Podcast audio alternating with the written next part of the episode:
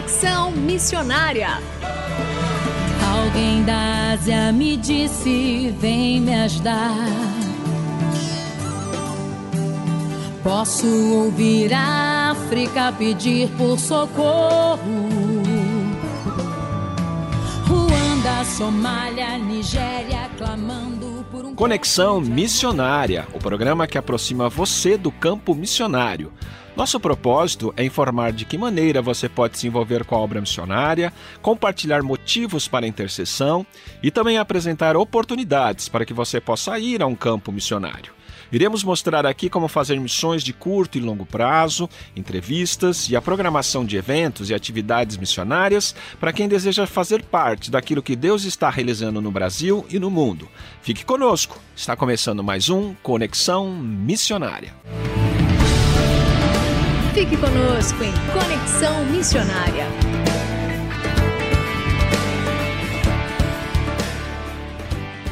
O Conexão Missionária vai ao ar todas as terças-feiras, às 17 horas e 5 minutos, com reprises às quintas, às 11 horas e 15 minutos e às 19 horas e 30 minutos. Você também pode fazer o download do podcast deste programa e de demais programas acessando o site transmundial.com.br. Fazendo Missões para quem deseja fazer parte daquilo que Deus está realizando no Brasil e no mundo. A entrevista do Conexão Missionária desta semana é com Lídia Dutra, falando sobre suas experiências missionárias e sua história de reconstrução de vida. Lídia, muito obrigada por conceder essa entrevista ao programa Conexão Missionária. Eu que agradeço ó, o convite para estar participando da, da Conexão Missionária. Muito bem, Lídia. É, em uma viagem de férias em 2008, em um trágico acidente de carro que te deixou com graves traumatismos e em coma por nove dias, você perdeu seu marido, Ailton, e os filhos Bruna, Caio e Kate. Como é ter uma perda repentina tão grande e trágica dos filhos e do marido?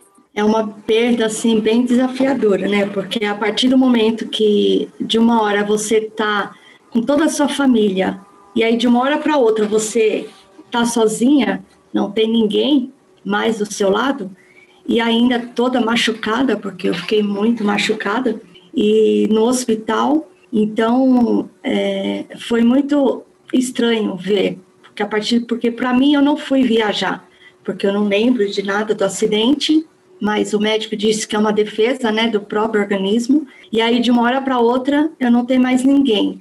Num dia eu tinha toda a minha família e depois, quando eu volto do coma, depois de nove dias, eu não, não tenho ninguém mais do meu lado, né? Então, assim, é bem, é bem desafiador e bem, você tem que ter uma, um controle bem grande para você administrar tudo isso.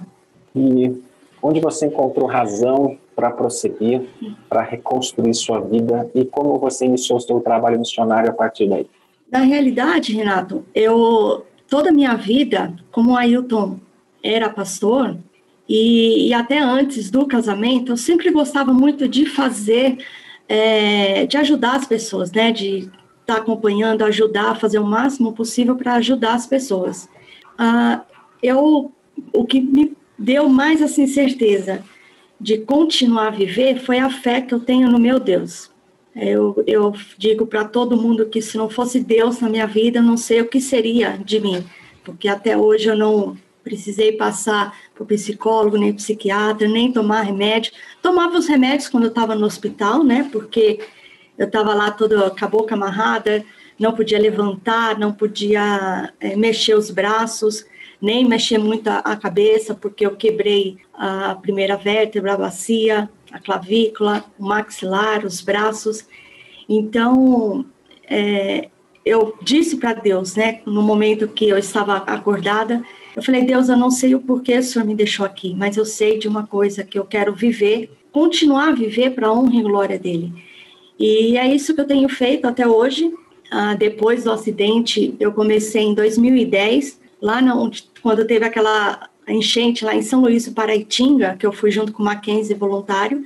E a partir daí eu estou caminhando todos os anos até hoje. Só o ano passado que eu não fui viajar por causa da pandemia, mas eu acabei ajudando muitas pessoas através da ONG Conexão Voluntários em Campo, a qual eu faço parte, né, da, da ONG, e eu tenho continu, é, continuado a fazer o que eu sempre amo, o que eu amo fazer, né, que, que é ajudar as pessoas e falar desse grande amor de Deus presente na minha vida e que tem me sustentado até hoje. Considerando essa experiência, como você usa essa experiência de vida para falar de Jesus às pessoas que você encontra nesses campos missionários? Eu até eu falei semana passada é, sobre isso, porque muitos lá em Roraima, onde eu estava numa viagem missionária, estavam é, falando e eu até falei para eles que não tem como eu deixar de falar do que arde no meu coração e do que tem me sustentado e confortado meu coração a cada dia, que é o meu Deus que tem me sustentado, tem me confortado, tem me ajudado a caminhar todos esses dias. E tem e eu mostro, é, eu falo, mostro e falo para todas as pessoas que me ouvem, Renato, que eles não têm que olhar para mim porque eu sou falha, eu sou humana, mas eles têm, é, eu digo para eles, para eles olharem para o Deus que eu sirvo, que é fiel, que Ele tem me guardado, tem me protegido e tem usado essa história trágica da minha vida que aconteceu comigo para estar tá abençoando muitas vidas, muitas pessoas. Muitas pessoas vêm até mim porque não acreditam do jeito que eu estou hoje, andando, falando, continuando fazer missões. E eu digo para eles: é, Deus é o dono da minha vida. Não tenho por que é, deixar de fazer a obra dele, deixar de mostrar o que ele é para mim, para as outras pessoas. Então, é por isso que ele é o meu o meu consolo maior e eu tenho é, usado e tenho usado essa história trágica, essa história triste para estar abençoando muitas vidas, muitas vidas que vêm até mim que estão passando por situações difíceis. Tem pessoas que já tentaram suicídio que vêm falar comigo. Tem pessoas que perderam entes queridos que vêm falar comigo. E eu digo que cada um tem uma história, uma história diferente, mas é, que para eles se apegarem no, no, Deus, que é Ele que tem, que Ele que tem me sustentado. Então, não tem como eu deixar de falar de quem tem me guardado, me, me sustentado e me consolado a cada dia, Renato. E você lançou recentemente um livro chamado Nos Escombros da Vida, uma história de perdas, luto e reconstrução, contando toda essa história. Explica um pouco para os nossos ouvintes como surgiu esse livro e como os ouvintes podem saber mais e adquirir esse livro. Esse livro, Renato, desde de quando tudo aconteceu, o acidente, muitas pessoas me pediam um livro se tinha um livro para que contasse a minha história. Eu tenho falado em muitos lugares é, para o Brasil e também nas viagens missionárias que eu faço para fora do país, eu também acabo dando o meu testemunho para eles. E muitas pessoas me pediam um livro é, da minha história. E eu falei: não, não tenho livro, não tenho livro. E, e aí, o ano passado, quando começou a pandemia, a gente estava muito tempo em casa, né, em lockdown, então eu falei assim: ah, eu vou começar a escrever meu livro. Aí eu comecei a, a escrever. Como eu não sei muito escrever, eu faço diagramação de livros, mas eu formato livros, né? Mas eu, para escrever, eu não, eu não tenho muito dom, assim, para escrever. Eu escrevi do meu jeito. E aí eu falei com a minha cunhada, Meire, a Meire Dutra, a irmã do Ailton, que ela gosta muito de escrever, se ela me ajudava a escrever esse livro. E ela falou assim: não, eu topo. E aí a gente foi escrevendo, deslanchando, é, e aí, esse ano, nós conseguimos lançar o, o livro. A ideia desse livro foi que uh, mostrasse para as pessoas, Renato, que mesmo apesar das perdas do luto, que tem é, jeito de tá, dar continuidade na vida, que Deus ele tem nos sustentado e ele nos ajudou a, a superar o luto. Ainda temos uh, as dificuldades, as lembranças, mas que eu, nós gostamos, gostaríamos de muito de mostrar para as pessoas que você pode continuar a viver, mesmo depois da perda. E eu quis mostrar isso para as pessoas que eu estou aqui hoje porque Deus ele tem me sustentado e tem me confortado. E as pessoas que quiserem conhecer mais sobre essa história e o livro podem procurar onde? é, na Amazon que está vendendo e também tem no site da editora que nós lançamos, que é carexpress.com.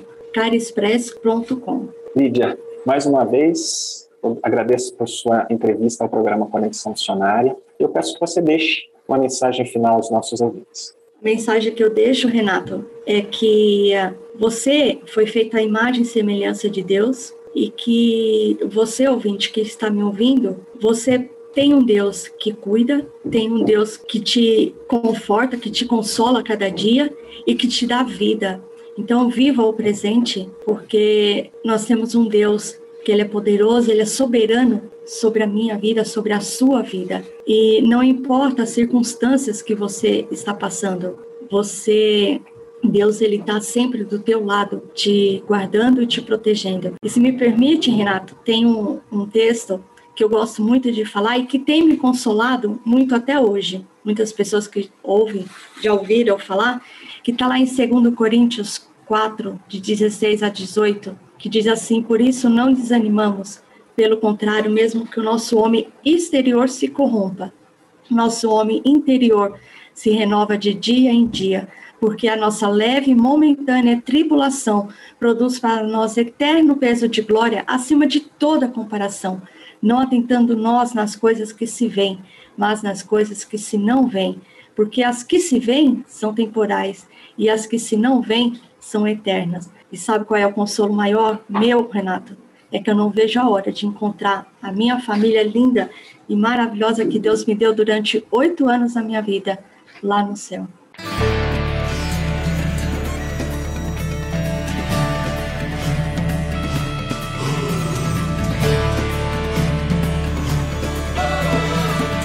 Estamos encerrando mais um programa Conexão Missionária. Eu, Renato Kroger, apresentei, com trabalhos técnicos a cargo de Tiago Lisa, Lilian Claro e Luiz Felipe, e vietas gravadas gentilmente por Renata Burjato. A você que esteve conosco até agora, nosso muito obrigado e que Deus te abençoe e até o próximo Conexão Missionária.